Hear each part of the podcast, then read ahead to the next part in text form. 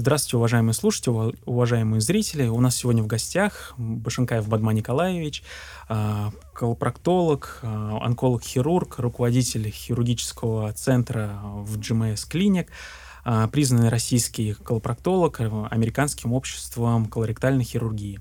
Сегодня мы будем обсуждать путь становления хирурга, затронем тело колоректального рака и поговорим о доказательной медицине и ее месте в практике хирурга. Бадман Николаевич, здравствуйте. Почему именно колоректальная хирургия стала вашей специальностью? Колоректальная хирургия – это, наверное, самая красивая хирургия из э, тех, что я видел и наблюдал. А видел я разные. А для тех, кто вот сейчас учится, обучается или пытается думать ну, о карьере хирурга, надо просто походить обязательно по разному операционному. Конечно, зависит много от харизмы, от э, образовательных талантов преподавателя, но если вот увидеть правильную колоректальную хирургию, хотя на самом деле правильную урологию, может быть, и э, правильную нейрохирургию, она основана на понимании анатомии. Очень сильно зависит от понимания биологии опухоли. Это такое общее слово, но понимать, как она развивается, приблизительно хотя бы по стандартам, которые мы сегодня имеем, и очень, э, очень сильно зависит от того, как ты понимаешь и представляешь картинку э, трехмерную тела человеческого с ее с его слоями, с его прослойками брюфасциальными. И когда получается красивая хирургия, причем с кровопотерей там 5 миллилитров, 8 миллилитров, то есть если мне сейчас из в пробирку больше берут, а, понимаешь, что, блин, классно. И это еще если лапароскопически получается, то э, у человека заложена всегда тяга к красоте. Мы любим красивые. Ну, машины, женщины, не знаю, техника красивая, всегда вызывает такой прям astonishment, какой-то, ох, ничего себе, классно как.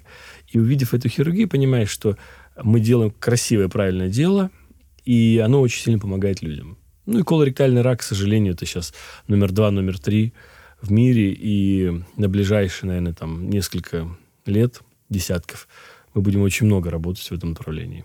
Пока без нас тяжело будет людям. Угу. Кто вас первый поставил за операционный стол? Кто был вашим... Первым за, именно за операционный стол, как не смешно, это покойный доктор Лаполоча, э, Паскаль Лаполоча в Нью-Йорке. Я когда был студентом, я летом ездил на несколько там, месяцев, ну, что там, июль, условно говоря, август, в, в Америку на э, стажировку к своему старшему товарищу и к другу моей семьи. Это доктор э, Джейми Лара. Он очень такой бывший нейрохирург, который стал family practitioner. И я с ним вот ездил, у него три офиса было в Нью-Йорке, в Бруклине, два в Нью-Джерси. И мы вот по этим офисам прием вели утром там, потом днем, потом вечером. И домой возвращались к 11 ночи. И на второе лето он сказал, что, зачем ты с терапевтом-то тусуешься? Он бывший хирург нейрохирург, который просто не удалось. Ну, не выстрелил он в, в нейрохирургии. Он говорит, слушай, у меня есть друг, Паскаль Лополуча, давай мы тебя к нему. И он запихнул меня к нему. Удивительный был человек такой. Сейчас я его сейчас вспоминаю. Он так скоропостижно ушел. А, такой настоящий маленький итальянец, пузатенький. Такой вот он такой добрая душа у него там семья в Италии была, семья в Америке. И вот он такой вот прям вот хороший хирург. Он меня познакомил, собственно, с Моши Шайном, когда uh-huh. тот еще был... Да, да. Я тро... общался с Моши Шайном. После этого считаю его гениальным писателем, но при этом совершенно сложным человеком он как раз работал в Нью-Йорк Methodist Hospital. Вот этот э, профессор Зи за стеной, зеленой стеной, это как раз книжка об этом госпитале. Uh-huh. Я нечаянно туда попал, потому что Лаполоча был, э, и все вот эти ребята, они были affiliated к этому госпиталю. Э, и, собственно, я тусовался с ним, по второй год уже, с Лаполочем, такой очень прикольный. И он говорит, слушай, ну ладно, пошли на пеницид, по-моему. Я такой... А тогда еще не было 9-11, и все было очень такое релакс, очень спокойные все были. И он подвинул своего э, китайского коллегу, которому помогал. На, в Америке за ассистенцию ты получаешь хорошие деньги. Uh-huh. Ко-биллинг называется. Собственно, ты можешь с операционной медсестрой, можно с коллегой. С коллегой же быстрее получается. Я помню, пациент такой приятненький, плотненький мужчина, мы его увидели в офисе с утра, взяли анализ, он говорит, болит живот, и вечером мы уже оперировали. Собственно, как я сейчас делаю в частной практике. Мы видим пациента, КТ, быстро УЗИ, к вечеру, когда я после приема, я его уже могу соперировать. А, и он подвинул меня и поставил на аппендэктомию. И вот я сейчас вспоминаю, я такой, это что, слепая кишка? Он такой, да, там, я помню, медсестра еще ругалась такая, что вы ставите каких-то непонятных там, ну, медсестры всегда такие одинаковые. Он такой, такой, а он такой приятный. Он такой, дарлинг, там такой подвинул и поставил. И я что-то там какой-то крючки держал с трудом. Сейчас а вспоминаю, конечно, ностальгии это время. И тогда, собственно, вот Нью-Йорк Методист, э, Ружинский был такой, и сейчас до сих пор он работает. А, вот весь этот конфликт косвенный Моши Шайна с окружающими хирургами угу. я видел. Я сейчас понимаю, о чем это, собственно, было. Интересно, конечно. К тому моменту, к первой вашей ассистенции, вы что-то уже умели руками? А, плохо вязать узлы. О. Это был э, первый, второй курс, я уж не помню, где-то так угу. вот. Давно это угу. было, да. А, мне, например, повезло, у меня отец травматолог-ортопед, он меня поставил за операционный стол и следил за моими а, руками, как правильно держать инструменты и так далее. А что вы можете подсказать, например, будущим хирургам, где можно получить мануальные навыки, где их отточить и где могут а, старшие коллеги проследить за правильные ли твои действия или неправильные? А, схема, которая она, она уже описана многократно, она не меняется. Прежде всего, книга больной, больной книга. Читать. Читать сейчас, слава богу, YouTube появился, появились какие-то э, курсы, где можно все это быстро онлайн посмотреть, хотя бы глазами наесться. А потом обязательно пройти цикл обучения – не, не тот, который, к сожалению, нам приходится проходить, там сразу тебя кидают к больному, и ты там на больных учишься. Это неправильно. Это неправильно, да. И мы даже писали работу с Сережей Байдо, у нас статья есть э, Сергеем Викторовичем Байдо для некоторых, для нас. Серега хороший наш друг, старший товарищ, ну, друг на самом деле. А, и с Стивом Векснером у нас есть даже статья в Surgical Endoscopy, называется э, «Обучение хирурга», собственно, как это должно быть. И я до сих пор считаю, что не так должно быть. Это бокс, это вот то, что мы делаем. Коробка, бокс mm-hmm. называется. А, симуляторы виртуальные, компьютерные, LabSIP, там, LabSIM, что угодно, что угодно. А, чтобы как-то глазами уже привыкнуть. Потом обязательно WetLab. А, это wet, как мокрое, и WetLab. И, mm-hmm. как, как, да, животное. как животное. И желательно кадаверлаб. Я понимаю, что это очень такие все идеальные структуры, но получается. Так мы уже делаем. И затем уже, собственно, ассистенция с хирургами э, и пока помалкивать, просто смотреть. Угу. Впитывать, выходить на операцию в голове, имея ее план. Нельзя просто прийти, потешить свое самолюбие, потом гордо рассказывать, я помогал там на аппендиците, не понимая, что будет происходить в операционной. Вы совершенно бессмысленный тогда игрок в команде. Вы эм, восьмая нога у Акинфеева, которая ему не нужна, он двумя хорошо играет. А, надо идешь на операцию, знаешь ход операции, желательно знать осложнения и посмотреть хотя бы, как ее делают в интернетах. Это реально несложно. У вас у всех гаджеты есть. Телефон, iPad. Едешь в метро, не я плакал читать там или что там, какие смешные пикабу там сайты или мемами. Обра... Просто тупо посмотреть видео. Это несложно. Собственно, это мой план, который я буду придерживаться. На пациентах, на живых людях учиться я никому не дам. Собственно, кто-то из ребят был уже в операционной, меня видели, коллегу мою, э, уволена. Я, к сожалению, вынужден признать, что я увольняю людей, которые не достигают определенного уровня. Это плохо. Это моя была ошибка, что я выбрал такого человека. Но я думал, что получится и как-то вот подрастет девушка в хирургии, хотя КМН уже и 10 лет там практики. Э, но вот не дотягивает. Не дотягиваешь, на своих пациентах я не дам никому учиться. Пациенты пришли, доверяя мне, ошибка другого человека будет в итоге моей ошибкой. А зачем мне лишний геморрой? А, как вы видите своего ученика, а, вашего подмастерья, можно так сказать? Подмастерье плохо. Это человек, который хочет достичь, э, ну, достичь каких-то знаний, он видит, вот ролл-модел есть, условно говоря, да, я матерюсь там в операционной, ругаюсь, кричу, пыхтю нервничаю, но мы знаем, почему это происходит. Это, ну, во-первых, характер дурной. Во-вторых, мы перфекционисты, как некоторые наши аудио-видео сегодня помощники. Перфекционизм, он э, удел, конечно, трагичных людей, на самом деле. Ничего хорошего это не приводит. Но в хирургии не бывает э, мелочей. Дьявол, devil is in details.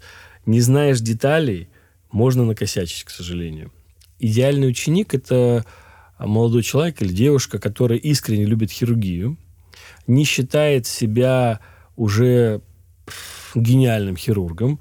Это человек, который умеет читать, ну, желательно на иностранных языках, или хотя бы понимает, где искать, а, который первые 2, 3, 5 лет будет вникать просто, вот, вот внимать. Да, конечно, я всегда советуюсь, или там вот в операционной, говорю, вам не кажется, что эта кишка более там темная, чем я, потому что там, иногда цвета в лампе бликуют, uh-huh. ты не можешь кишку увидеть по цвету, он такого цвета или такого. То есть я слышу, но вначале просто учиться. У нас хирургия, она ремесленничество. Э, хирургия – это ремесленничество, и хирургия – это армия. Армия в худшем варианте в плане дедовщины. Ремесленничество без э, клинического мышления, конечно, вообще плохо. Поэтому клиническое мышление, знание языка, умение обучаться – и искреннее желание помочь э, людям и вообще любить хирургию. Ну, хирургия – это тяжелый физический труд в том числе. Да. Как вы относитесь к фразе «дрожь в руках делает операцию невозможной, дрожь в голове и вовсе невозможной»? Это просто 5 Что баллов. важнее, руки или знания? Знания.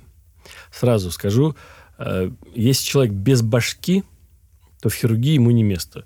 У нас колоссальное количество примеров – рукастых хирургов, но совершенно без царя в голове.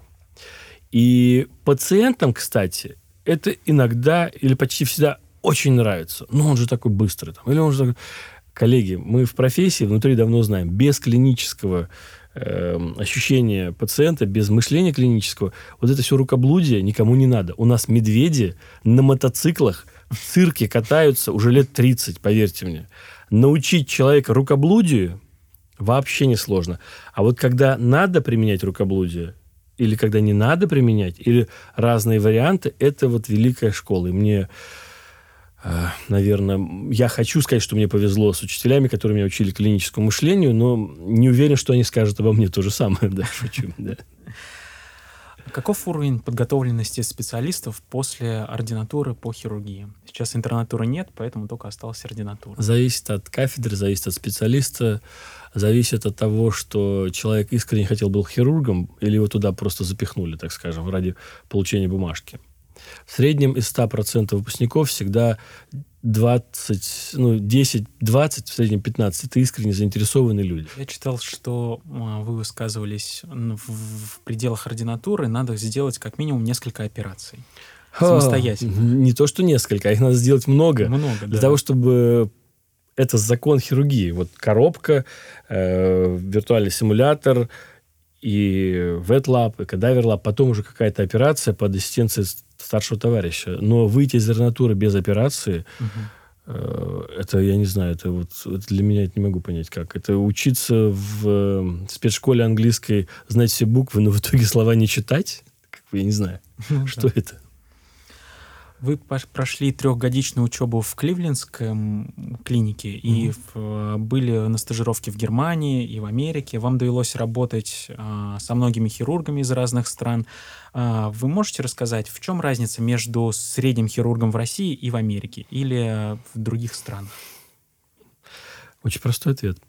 А если хирург в Российской Федерации до недавнего времени мог окончить один год ординатуры и чувствовать себя полубогом, таким вот, я бог, я и панорицы сделаю, и гастроктомию сделаю, то сравнить просто механически человека, который пять лет отучился в жесткой конкурентной среде американской ординатуры, ну, вот, ну, невозможно. Это даже, я не знаю, сравнению никакому не подлежит. Это из серии, как э, ты в детстве хорошо в ванной пел, или там вот всю жизнь в ванной поешь, и прикольно поешь, да, так, такое эхо, реверберация, коллеги вот со звуком там наши сидят, и ты всю жизнь учился э, в, в Гнесинке вокалу. Что это, одинаковые певцы? Нет, Нет. Поэтому я буду и говорю, и, собственно, не знаю, как это объяснить, но я хочу при своей жизни, которая, кстати, может, не так долго осталась суммарно, ну, с, точки зрения звезды Бетельгейзе, мы вообще живем как наносекунды. А, увидеть, когда у нас ординатура будет не два года, и, возможно, даже не три, а может быть побольше. Просто вопрос, кто будет за это платить. Государство заинтересовано в хороших хирургах. Может быть, человек не очень хороший, но специалист должен быть великолепный. Вот в этом фишка, чтобы э, за время обучения люди проходили как, ну, не то, что как в Америке, мы все как в Америке, как в Америке, но получили хорошее хирургическое образование, потому что я в своем вижу и знаю бреши. Да, мне разрешали проходить циклы по флебологии, по лапароскопии, по э, минимально всяким УЗИ, УЗИ датчики, то есть УЗИ в хирургии. Мы все ходили, эндоскопия тоже была. Э, но это брешь все равно. И я ходил, а со мной ребята учились, они не то что не ходили, они в ординатуру толком не ходили. Угу. При этом практикуют в хирургии. Вы знаете о проекте Высшей школы онкологии? Я даже был там неоднократно уже. И был в новом здании. И с большим уважением отношусь к тому, что делает наш друг и товарищ Илья Фоминцев. И сейчас отдельное спасибо нашему товарищу Андрею Павленко, который там тоже выстраивает другую свою школу, такую похожую. Вы не думали о создании подобного проекта только по хирургии? Или по... Каждый, если будет выстраивать свои царства, такие королевства королевство высшей школы онкологии, потом королевство высшей школы хирургии, королевство высшей школы хирургии, а потом будет высшая школа педиатрии. Коллеги, зачем вот онкология, высшая школа, уже она просто нам показывает пример. Угу. Этот пример надо втянуть и использовать на государственном, извините, образовательном уровне. Не надо постоянно придумывать какие-то надстроечки. Придаток к привеску, привеска к придатку. Зачем? Э, ну, на мужских яичках они как бы предназначены для чего-то, а в системе образования не надо придумывать. Вот надо просто заимствовать идею и сюда ее положить. И все. И не надо вот... Э, каждый сейчас будет имени себя открывать. Высшую школу имени Пупкина, Пипкина, там, Попкина, неважно. Главное систему. Система бьет класс. Понятно? Организация бьет класс всегда. Поговорим о колоректальном раке. А, оправдан ли скрининг? Такой вопрос в лоб. Колоректального рака, да. Остальные под вопросом, шейка матки, да. Легкая, возможно, простата, как бы так, ни туда, ни сюда, но колоректальный рак это вот Хотите правую почку? Правую почку здесь, я не перепутаю. Отдам вас за эти слова. Скрин колоректального рака работает. Когда и как его проводить? А, стандартная схема начала колоноскопии в 45 лет. Данные, которые получили мы там месяц назад с American College of э, Cancer Society, э, говорит, что 45 лет надо сделать колоноскопию. Во многих странах э, со страховой медициной, а, если ты не прошел скрининг, то тебя либо лишают страховки, либо как-то снижают Сделать ее дорогой очень, да. Да. А как можно в условиях Российской Федерации так и будет. промотивировать? Так, так и будет. Так и будет. Все, что двигается, и люди, которые управляют системой здравоохранения сейчас, мы не все фамилии знаем вслух, но то, что происходит, четко будет перекладываться бремя материальной ответственности за здоровье с государства на, собственно, человека. Государству невыгодно общественное здравоохранение в этой сегодняшней картинке. Бесплатное здравоохранение в этой картинке, сейчас, как вот сейчас происходит, это огромная трата денег, это дань 80-летней истории социальной медицины. Если посмотреть сейчас сумма, которую государство тратит, и мы, кстати, из, из моей зарплаты, и вашей зарплаты, ну, тоже зарплата тоже mm-hmm. есть, э, сколько там, 3% мы платим на социалку, или 5, уже не помню. 5, кстати, 5. Вы что, видите, вот 5% с каждой зарплаты, с каждой зарплаты, с каждых 15, 20, 30, 40, 140 миллиона рублей каждый платит эту социалку. Вы что, видите сейчас огромные изменения какие-то? Почему вот вы собираете ваш Suture Pad э, клуб? Это отчасти недоработка нашей системы здравоохранения, потому что перестали культивировать и стимулировать хирургические кружки. Раньше, да, их вел старший студент какой-то, но их курировали с кафедры люди.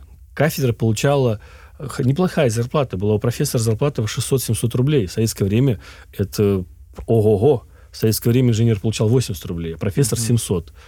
И у него головная боль уходила часть э, где ему подработать, где ему что там соперировать, где там проконсультировать. Он знал, что у него семья хорошо будет жить, а он будет заниматься студентами, наукой, пациентами и не будет ходить вымогать э, время и деньги из совершенно других источников. Это вот... А где эти 5%? Ну, вы скажете, конечно, эти 5% шли на здравоохранение, а Министерство образования – это вообще другая штука. Окей, возможно. А вы в своей клинике большинство операций проводите лапароскопически. Какие есть плюсы и минусы у данной методики? Плюсы хорошо видно хирургу, плюсы хорошо видно ассистентам, плюсы пациенты чуть быстрее выздоравливают, плюсы, что есть а, косметический красивый эффект, возможно, меньше кровопотеря, а, чуть, может быть, скорейшее выздоровление, я, уже говорил, потом на полтора-два дня – а онкологический результат такой же. Минусы. Не всегда удобно. Болит спина иногда. А, очень требует э, специального ассистента, камерамена. Поэтому мои, мои камерамены, некоторые не выдерживают, знают э, много э, эвфемизмов, идиом третьего мира и так далее, потому что ругаюсь я активно. А, минусы цена – Открытая хирургия дешевле, чем лапароскопия. А, да, в общем-то, как-то так, наверное, пока. Вы не встречали а, в статьях современных и обзорах то, что а, в некоторых областях хирургии м, открытая лучше себя показывает? Ну, то есть не только то, что дешевле, но и м, безопаснее для пациента яркий пример. Открытая холецистомия, частота да. травмы Халедеха и лапароскопическая. Но все равно это лапроскоп... трудности с визуализацией. Но это же это осложнение. Это, это, да, это открыто, значит, лучше. Да, открыто лучше. Получается. Но мы все равно будем делать золотой стандарт лапароскопической холецистомии. Угу. То есть это не просто модное веяние, а современный стандарт, который потихоньку войдет в общую практику. Ну, собственно, холецистомия вошла, аппендэктомия вошла, грыжи за границей вообще почти все лапароскопические, именно паховые, первичные. Открыто... Даже в поликлиниках они это все делают. Мы даже в перевязочной делаем. И если смотрит, там мой коллега, привет, Миша, здоровья тебе, дружище. А когда есть классные сетчатые материалы, когда есть хорошие антисептики и вкусные антибиотики, а грыжа первичная, паховая, там, пупочная, это вообще не удел стационара, это стационар замещающая помощь. При здоровом пациенте, если это не, ну, конечно, ну, 95-летний мужчина с Или хоблом. какая-нибудь. Там, это первичный паховый пупочный, а, сказал, да. Mm. Вентральный послеоперационный, тут другая ситуация. Так что ляпроскоп... открытая ляпроскопия, ну, это всего лишь способ донести ваше умение к телу пациента. Если вы, к сожалению, не делаете их открыто, лапароскопически, ну, значит, некоторые пациенты просто уйдут. Вот и все. У себя в клинике а, у вас а, используется 3D-навигация или 3D-визуализация в лапароскопии? 3D-визуализация, да, и стойка у нас Olympus, угу. такая 3D самая модная. А, а вот навигация нет, потому что, ну, как-то пока нет. Дорого. И такой вопрос. Плох ли мой хирург, если предложил открытое вмешательство? Совершенно нет, если он уверенно говорит, и пациент к этому готов. А, хайп вокруг роботической хирургии, хайп вокруг лапароскопической хирургии – это хайп. Это способ выделиться среди общей массы хирургов. Если это делаю лапароскопически, дескать, у меня и перья на крыльях побелее, и вот погоны и палеты побольше. Ничего подобного. Э, некоторые лапароскопически делают так отвратно, угу. что лучше бы они вообще это не делали. Просто на лапароскопии это видно хорошо. Это способ донести умение. Если пациент, ты ему предлагаешь, перед назначением лечения любого вы предлагаете альтернативы этому лечению, преимущество этого лечения, возможное осложнение. В альтернативы, собственно, и входит. Это можно делать открыто, это можно делать роботически. И вы рассказываете, почему вы считаете, что вот открыто будет для этого пациента лучше. Или так будет лапароскопически лучше. Это вот дело каждого. Плюс у нас пациенты сейчас стали очень... Окей, Google сразу. И они тоже слышат много лапароскопии, они просят. Если просят, и я могу сделать, почему нет? Почти все, кстати, операции можно сделать однопортовыми. А, но это очень геморройно для пациента. Это для пациента он не поймет, для хирурга. А для пациента риск осложнений просто. При какой-нибудь экстренной ситуации, допустим, острый аппендицит, а, тебя забирает карет скорой помощи, и ты в таком бессознательном состоянии говоришь, мне открытую не надо, только лапароскопию. Будет использована такая ну, рекомендация? Рекомендация в большинстве клиник Москвы почти все уже делают лапароскопическую аппендэктомию. На периферии это иногда сдерживается а отсутствием оборудования, просто тупо нет стойки хорошие. Ну и иногда там на дежурстве может быть не совсем образованный лапароскопический хирург. Ну, вот Москва, проще всего за нее говорить, Питер, ну, крупные города, тут у нас почти всегда лапароскопическая хирургия. Но это, это, это удобнее, пациенты реально выздоравливают быстрее. Полтора-два дня точно быстрее. В сердечно-сосудистой хирургии есть такое понятие hard team. Это комбинация из кардиолога, специалиста по лучевой диагностике, сердечно-сосудистого хирурга, интервенционного хирурга и анестезиолога. Эта команда принимает решения по выбору лучшей тактики лечения для пациента. А в колопроктологии есть такие команды, или как они называются, угу. и как, как в них Все это называется мультидисциплинарный approach. Угу. Multidisciplinary approach, во всех специальностях про это говорят. Это старые фишка, просто назвали красиво. Угу. в любой хирургии как бы команда есть, но просто некоторые клиники их отчетливо выделяют, а некоторые нет. У меня точно есть команда. Команда на тяжелые и большие операции. Это терапевт мой, естественно, операционная медсестра. Даже, кстати, медсестра, которая со мной на приеме сидит, это тоже часть моей команды. Это мои партнеры как хирургические, младшие или там старшие коллеги анестезиолог обязательно. Лучевым диагностом я переписываюсь, еще раз скажу, чаще, чем своей женой, наверное, потому что каждый пациент, я говорю, Кирилл, что ты видишь там, или Сергей, слушай, а вот этот слой там нормальный или как? То есть постоянно идет переписка, общение, там, звонки, ну, чаще в WhatsApp просто быстрее. И команды такие есть. Но не у всех хирургов. Не у всех. Иногда хирург говорит так, о, классно у вас рак толстой кишки, я завтра оперирую. Так, кстати, там вот, Тимурчик, идите сюда, вот это мой аспирант, он вам поможет. Uh-huh. И отдает аспиранту, и все. И дальше, дальше уже доля такого шанса, если аспирант в теме и понимает, что надо пациента там обследовать, то все, то хорошо. А если нет, говорит, а, у вас 15 операций, 14 ложимся, все. И там кое-как терапевты что-то посмотрели, анализы крови взяли, в операционной случается конфуз какой-нибудь. Вот это не дело. Пациенты должны быть, такое грубое слово, обсосаны до операции, Э, как мозговая косточка, чтобы не было каких-то скрытых полостей в них. Чтобы было все понятно. Организовывать эту команду должны люди административные, то есть заведующие отделением, mm-hmm. или же э, ближе к главврачу, начмеду и так далее, или же это можно решать в пределах одного отделения? Это, это естественно, заведующий. Заведующий как э, драйвер. Угу. Главный врач дает большой пример, что мы консилиум собираем в реанимации, что мы с уважением относимся почти ко всем мнениям, почти со всеми, почти уважительно. Слово «почти» — это вообще «почти люблю», «почти здоровый». это такая приставочка очень интересная. Ну, не приставочка, правда, ну ладно. А все сверху идет. Если заведующий говорит о том, что мы так делаем, а главный врач это также поддерживает, то все будет хорошо. То будет именно команда. Если это будет все на бумаге, там, для веб-сайта, а в жизни это будет набор частных кабинетов, в частной клинике или государственной, то это а, как бы тешим амбиции только себя и свои, ну, как бы и себя, собственно. Такой вопрос. Куда обращаться, если у меня нашли колоректальный рак? Э, не дай бог, вы же сделаете колоноскопию в 45 лет, он, естественно, да. не случится. А вот такая ситуация, что, ну, вот 55 сделали боли в животе, там кровь в стуле, сделали колоноскопию, рак. А Перво-наперво, конечно, лучше найти сразу хирурга, который это все дело умеет оперировать. Э, это либо наш НИИ колопроктологии, либо в Герцена школа неплохая, отличная школа в НИИ Блохина, э, частные буквально несколько клиник, которые по силам это сделать. Э, приходит пациент, и он должен, желательно даже до операции, иметь на руках хорошее КТ брюшной полости с внутривенным контрастом и КТ грудной клетки. Когда я вижу пациентов, я объясняю им так. Первое.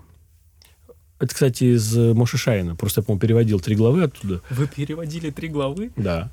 А что такого? Или две, или не помню. Ну, хорошо это помнит Вова Хворов, э, наш коллега и друг мой близкий. Он хирург, который стал потом урологом. Он прекрасный хирург общий который шикарно оперирует аппендицит, холецит, там, грыжи, неважно что, и при этом он стал урологом, э, ну, очень высокого класса. Это человек прям вот... И он ответственный редактор переводов от Моши Шайна. А, собственно, пациентам, я говорю, первое, надо узнать, насколько распространилась болезнь. Для этого для рака толстой кишки, именно ободочной кишки, нужно КТ брюшной полости, КТ грудной клетки. Потому что мы увидим метастазы, если в печень, если пораженные значительно соседние органы или там лимфоузлы, а КТ грудной клетки без контраста покажет, есть ли метастазы в легкое. Если у пациента нет метастазов, то, соответственно, его можно оперировать. Если есть метастазы, то э, в случае отсутствия непроходимости или в случае отсутствия кровотечения из опухоли, то его надо сначала химичить. Если же это рак прямой кишки, то надо еще добавить МРТ малого таза. Э, Причем с контрастом или без зависит от специалиста, но чаще всего Петров вот хорошо делает и без контраста. Он показывает нам стадировку. Помните, что опухоли, опухоля, как некоторые говорят, стадируются по ТНМ. Угу. Т – это тумор, Н – это нод, М – это метастаз. Тумор – это как стенка, именно в проктологии, э, колопроктологии. Это Т – это насколько стенка кишки пробита – Т1, Т2, Т3, помните, Т3 мышечный слой, а, э, N стадия лимфоузлы и М стадия метастазы. А, чем отличается вторая стадия заболевания от третьей стадии заболевания? Вторая стадия заболевания, в ней а, не поражены лимфоузлы, а в третьей поражены лимфоузлы. Это важно, но надо запомнить, что третья стадия требует химиотерапии после операции по умолчанию. Соответственно, Т-стадию нам приблизительно показывает КТ, N-стадию показывает тоже КТ при ободочной кишке, и M-стадию показывает нам тоже КТ. А в, в прямой кишке Т-стадию и N-стадию показывает МРТ. Соответственно, вот с этими данными надо приходить к колопроктологу, колоректальному онкологу. Или к онкологу в том числе. Именно хирургического плана. И он дальше уже расписывает, что и куда идет. Поговорим о доказательной медицине. Как вы остаетесь в курсе всего передового в мире колоректальной хирургии? Ну, во-первых, я постоянно... Хотел сказать, я и есть передовая, да, почему? А, посещение конференции, естественно, по умолчанию, это такой всплеск эмоций, пообщаться с друзьями. Большинство из больших колопроктологов а, учились или стажировались у Стива Векснера, и у нас такая тусовка своя. А, там около 500, полутора тысяч человек, которые так или иначе были у Стива в отделении, мы друг друга все там знаем. Человек около 40, это такой боевой костяк во всех странах мира. Эм, можно приехать сказать, о, я пойду к нему, потому что мы там вот у Стива учились, и Векснер поддержит это все. Это он прям вот, он пествует и радуется каждому достижению своих учеников. То есть я сейчас получил FRCS, э, Fellow of American Colorectal Surgeons, а, и все как бы оно у меня закреплено. И вот самое смешное, я об этом не буду много говорить, потому что меня и так не любят уже за эти... Но ну, это не достижение, это рутина, которая за границей рутина. Почему-то у нас считается, что это ах, rocket science. Это просто работа, работа, и тебе дадут это звание. Mm. Я в октябре должен получить FACS. Это Fellow of American College of Surgeons. Тоже ну, как бы, ну, ну дали и дали, и что такого? Это же, ну, что мне теперь, после этого золотые палеты какие-то появились, или там ним появился, это же это просто recognition твой. Ну, что ты по правде в теме, что ты работаешь, и за тебя поручаются уважаемые люди. А, так как я член этих всех сообществ, мне каждый месяц приходит э, итог э, Electronic Table of Content на email, и там все статьи. И вот хоть как бы я не был занят, и как бы я не хотел почитать, я плакал там, или любимые мемы поржать над ними, э, я прям открываю имейл и читаю статьи, потому что там статья, авторы, и нажимаешь, он тебя сразу вытаскивает на сайт, ты думаешь абстракт почитать. Uh-huh. Это поддержит твой какой-то уровень. В среднем, ну, честно, я слежу за тремя-четырьмя журналами, которые мне интересны. Это Annals of Surgery, э, наш Disease Colon Rectum, Surgical Endoscopy, и иногда, ну, вот colorectal disease или что-то такое, техникс coloproctology, так, ну, такие спокойные, наши специфические. Как вы понимаете, что статья а, что-то принесет важное в вашу практику или же опыт поднимет ваш? Мы собирали с, в, на Первом медицинском канале, это наш такой хороший проект совместно с журналами медиасферовскими, есть издательский из дома «Медиасфера». Это основные хирургические, терапевтические, анестезиологические, теперь уже дерматологические журналы России. И у них есть сайт, такой проект, это мультимедийная часть, э, первый медицинский канал, профессиональный телевизионный канал в интернете для врачей, постоянно транслируется. Мы с Васей Каледо, ну, Вася знаю, Василий Каледо, знаешь, да, по-моему? Ну, да. Да, хороший такой кардиохирург, как мне кажется, из Краснодара, который в Москве сейчас работает. И он очень хорошо шарит в как получать информацию. И мы с ним как раз разбирали, э, что надо посмотреть. Ну, во-первых, название. Когда, кстати, ты понимаешь, как читать статьи, после того, как ты напишешь несколько статей сам, и ты понимаешь, что надо задорное название дать, но которое было не обмань. Оно не должно быть вводящее... Хуже некуда написать какое-то вот такое название, а потом читаешь статью, думаешь, у вот вы, блин, наврали-то, и как бы закрываешь. Статья, и в абстракте тема, которая поднимается, какие-то результаты, и если она тебя трогает, ты уже читаешь полный текст. Собственно, вот и все. Как узнать, что это хорошее? Ну, авторам клиники доверяешь, журналу с большим факт-фактором. Какой-то журнал с факт-фактором минус э, 85, как бы, ну, это можно в унитазе его сразу топить. Слава богу, что он электронный, и мы не тратим на него бумагу российскую. А так бы тратили, печатали, и пришлось бы выкидывать. А так, слава богу, нет. Если вы находите какое-то решение проблемы в этой статье, которая давно вас терзала, или вы задавались вопросом по этому поводу, вы применяете его в своей практике? Да. Я начинаю думать, как его применить в своей практике. Это стандартно, э, поэтому мы на острие ножа, угу. как на острие атаки. Возможно ли реальные рандомизированные исследования в хирургии? И все хирурги же отличаются по уровню мастерства и техники. Как вот провести э, рандомизацию? Рандомизация возможна, и она делается. Исследование, которое проводит Леша Карачун, Алексей Карачун, Санкт-Петербурга, наш уважаемый друг, и ну, в том числе и наставник, и старший товарищ, а, из ней Петрова, онколог, маститы, большой хирург, а, у него рандомизированное исследование. Угу. Как узнать, что все хирурги, которые в нем будут участвовать, а, хорошие хирурги? Все очень просто. Они просят прислать 3-5 видео не И экспертный совет внимательно оценить и говорит, о, криворучка так, не будет участвовать. Или, он нормально пацан делал, все, берем, как бы, все. Хирургия операционная, она уравнивает и ординаторов, и академиков. Можно быть сколько угодно в эполетах, светиться нимб, или за, ним, за вами будет его носить на тележечке специально, как будто он есть. Это вообще ничего не значит до тех пор, пока ты в операционную человека не увидел. Ты зашел в операционную и понял, что, блин, реально хирург. Или такой, братан, ты лучше это вот статейки пописывай и как бы к больным не подходи. У некоторых талант рандомизировать, там, писать статьи, анализировать, но у них не получается не общаться с пациентами, ни в операционную у них эм, сложные руки, так скажем. Поэтому ваш кружок очень важен. Руки важны, но голова важна, потом руки. Но, но совсем без руки нельзя быть, уже не смешно будет. Вы назвали только одно исследование. В России есть еще подобные? А, именно наши. Не в которых уча... не в зарубежных, в которых мы участвуем, угу. а именно из... Вот честно затрудняюсь ответить, я же больше по колопроктологии и по онкологии. Завершились трайлы, были в проктологии в НИИ, в ГНЦК, но они уже напечатаны.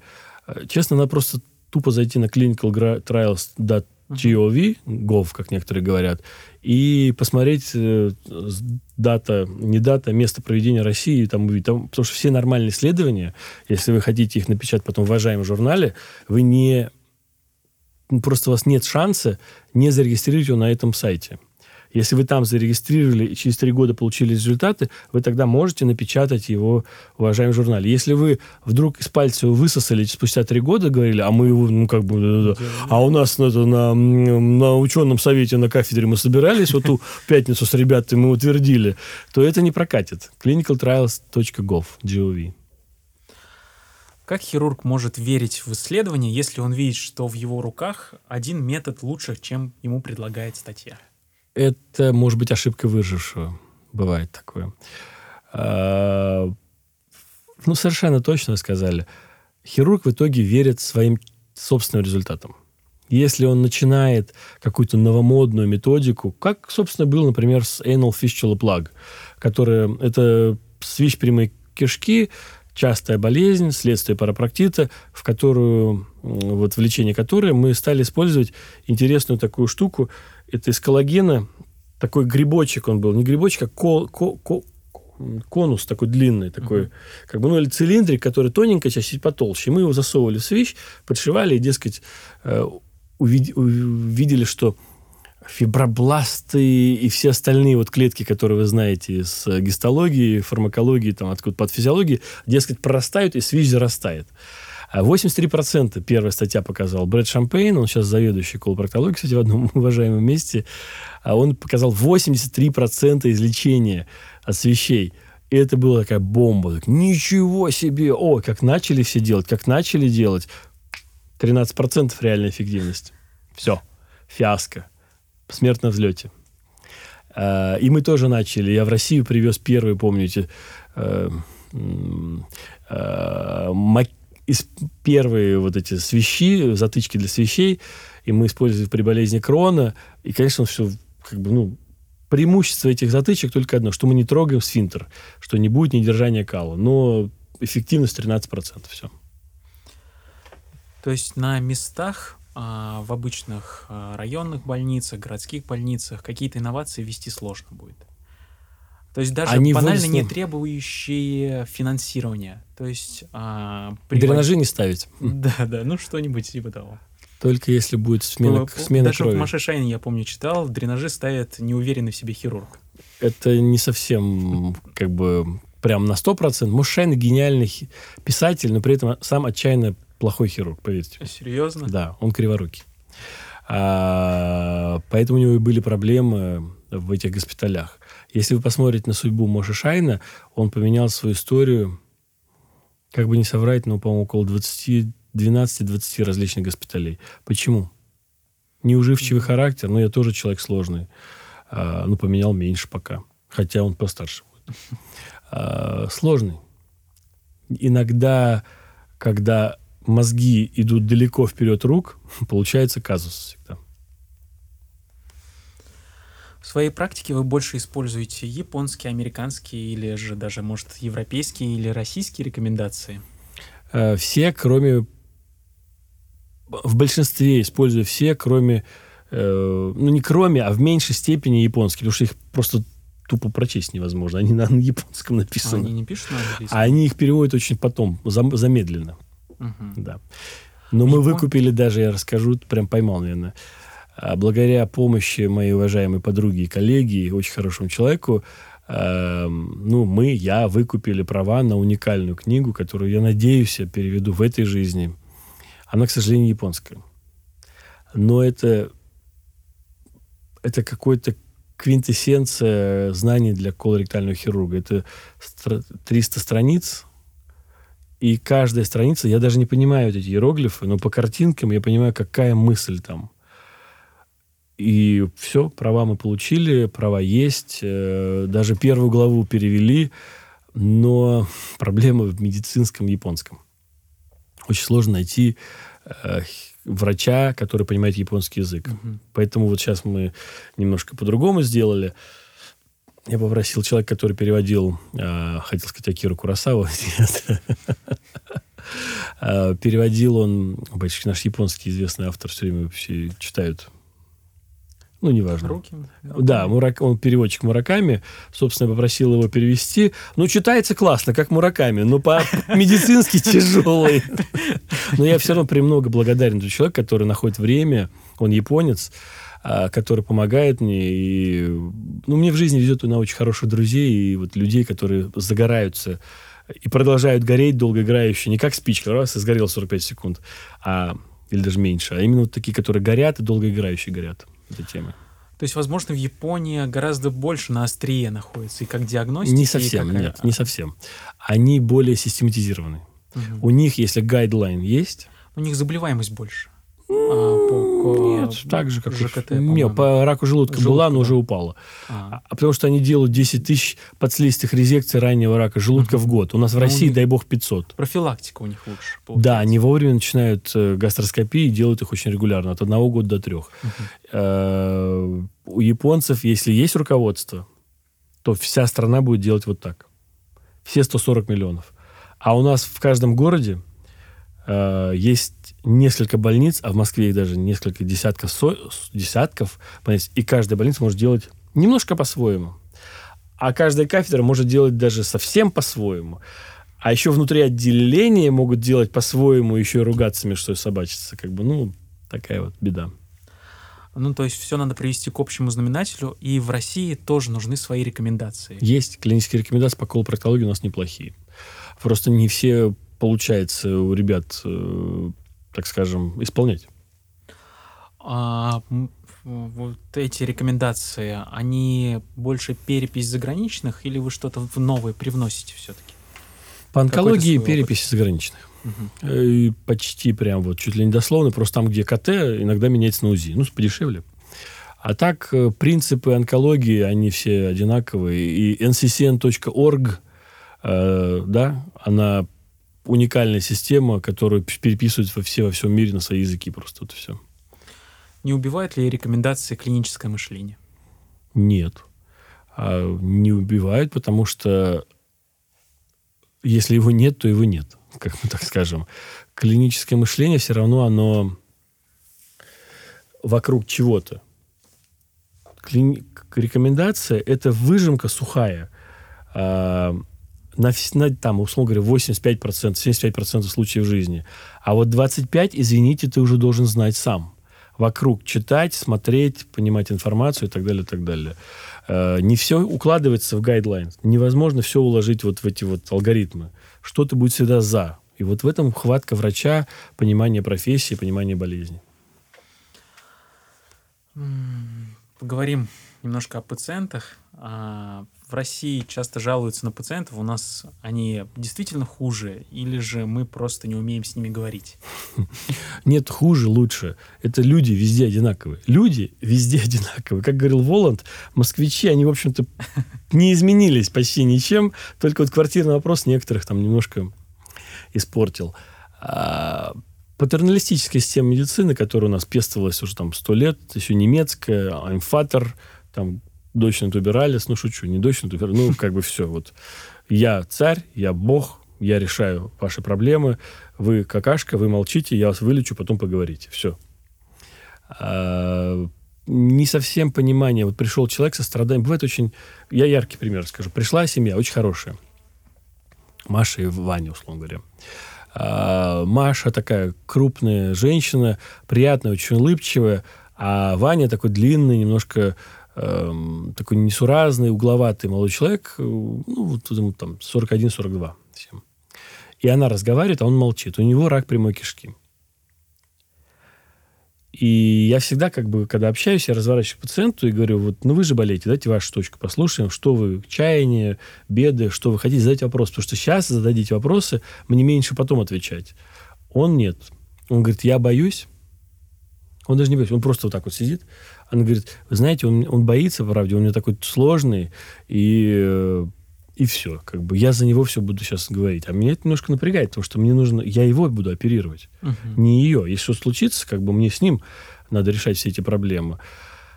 А, ну, сдержался понял, что у меня тоже есть родственник, который все время, когда нервничает, подблевывает, так скажем.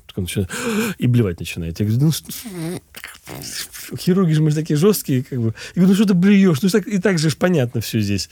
Хватит истерить. И вот это такое же. Я просто вспомнил своего вот родственника и отправил туда обследование. Он вернулся уже в следующий раз. Он говорит, Банкович, извините, я вот такой нервный, э, но сейчас мне легче, я понимаю, что мы вместе идем в этой лодке, вместе плывем, и начал хоть чтобы что-то говорить. Типичная ситуация бы была на поликлиническом приеме. Что здесь? Что такое? А он идет сюда, еще молчит, еще истерик. Э, эмпатия. Эмпатия – дурное слово, которое сейчас мы все время его привносим, это красиво. У нас стационарозамещение, минимальная инвазивность, оптимизация, эмпатия и пациент-ориентированность – это такие пять, а то и семь критериев, по которым сейчас нас всех оценивают. Но понимать человека, ставить его, себя на его место, try walk in my shoes, это такая классическая схема, ее никогда не стоит забывать а, пациенты не хуже наши, просто с ними сложнее общаться. И у каждого найти свой ключик. Поэтому не то, что мне нравится, что у меня сидели на приеме люди, но мне кажется, когда вот ребята у меня сидят на приеме, они видят, как можно по-другому вести прием, особенно сложно проктологические. У меня и умирающие пациенты бывают тяжелые, онкологические. Бывают какие-то смешные девочки вот с таким геморройчиком. То есть все. Но это вот научился я у Стива Экснера. Потому что, если вспомнить, вы на профессорском приеме сидели у своего профессора когда-нибудь? Нет. В поликлинике? Нет. Это все за стенами, где-то там в кабинете, шуршание конвертов и звяканье бокалов, и все.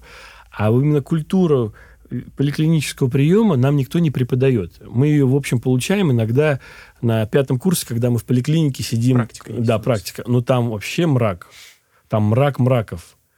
Поэтому культуру поликлинического приема лучше получить где-то, где ее умеют вести хорошо. Ну, это какая-то большая частная клиника, может быть. Или уж совсем... Кстати, хорошую мысль на меня навел.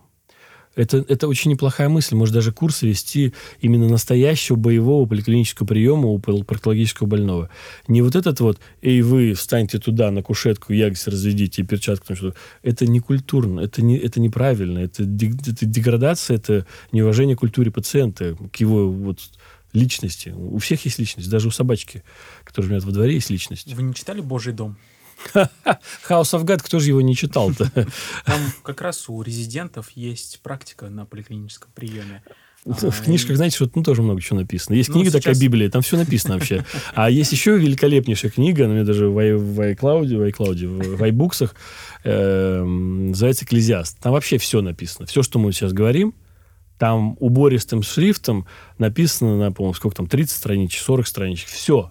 Ничего придумывать не надо. Все придумано до нас. Но вот, зараза, не читают же.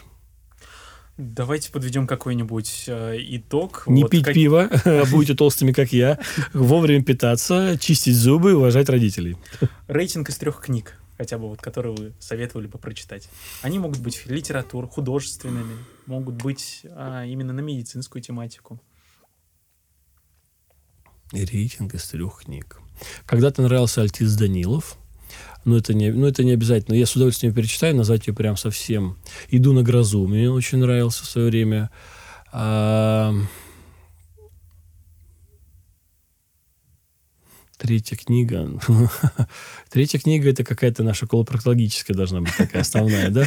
Нет, нет. Вы знаете, я сейчас затруднюсь ответить, какая художественная книга является прям моей такой, прям на сто процентов моей не успеешь читать. Это беда, при этом пытаешься компенсировать какими-то другими вещами.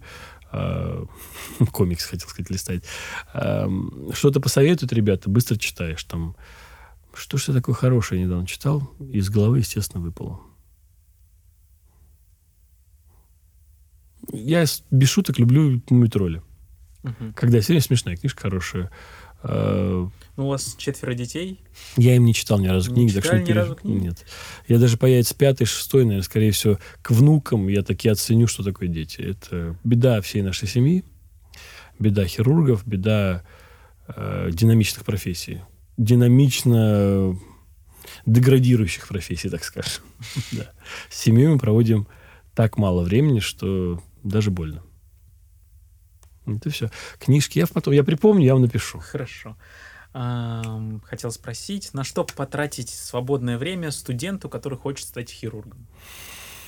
Вот все, что вы делаете сейчас, все, что вы прочтете сейчас, все, что вы научитесь руками сейчас, или вы по посмотрите в операционной, или увидите на мастер-классе, потом вам вернется сторицей. Вот вы сейчас меньше проведете э, в кальянной или в хинкальное времени больше проведете специалистом или с лидером каким-то, это вам стократно вернется. Вот, вот ара мамой клянусь. Я просто пятигорский, а по-другому иногда не могу разговаривать. Гарри Квартанов, я, если что, приходи, я тебе... Ребята, пойти почитать вот все, что я написал когда-либо. Знаешь, такой, а, надо реферат написать. Начинаешь писать, говоришь, а, фигня не буду. Но уже ты почитал. Или ой, какая интересная статья, давай-ка я ее полистаю. Читаешь, листаешь, какой-то для себя там быстрый переводик сделал, залез в список литературы в этой статье, поковырялся, вышел на первый источник, его прочел, прикольно, родилась какая-то мысль, вот ни разу не жалел. И только жалел о том, что, эх, не надо было идти на эту тусовку, надо было почитать больше. Не надо было тратить время на всякую эм, бездарную фигню, прокрастинация называется. Э, не надо было в соцсети сидеть больше, чем хотелось бы, а именно ответил, все, ушел, написал, дальше как бы занимаешься своими делами. Вкладывать в самообразование, это так возвращается, это, это кайф. Я всегда думал, что все хирурги такие. Оказалось, и вот мое увольнение вот этой коллеги моей, это часть того, что я говорю, ну, я не понял, это как вообще? Как ты не знаешь флебологию? Так все знают флебологию. А я вырос в РНЦХ. Мы с флебологами mm-hmm. и сосудистыми в бок о бок. И мы как бы всегда думали, что и они неплохо в колопроктологических вещах стали разбираться. И мы, и мы знаем, когда кава-фильтр ставить, когда не ставить. Мы знаем, что при тромбозе софены не надо оперировать и там так далее. Может чулки дать аспирин, там, э, помазать ногу, и, там, хочешь там кликсаны какие-то дать. Ну и так. А, а люди не знают. Я говорю, как вы не, как, как это вы не знаете? Я говорю, как, это же пропись вообще. Оказывается, вот так вот. А мы все вертели попами на дискотеках, называется. Вот и все. Спасибо большое. Вам спасибо. Отличная передача. Надеюсь, хоть э, вот те 15%, которые таки посмотрят эту передачу, будут в нашем стане и через 5-7 лет, может быть, я, может, ты будем брать интервью у них. Почему нет?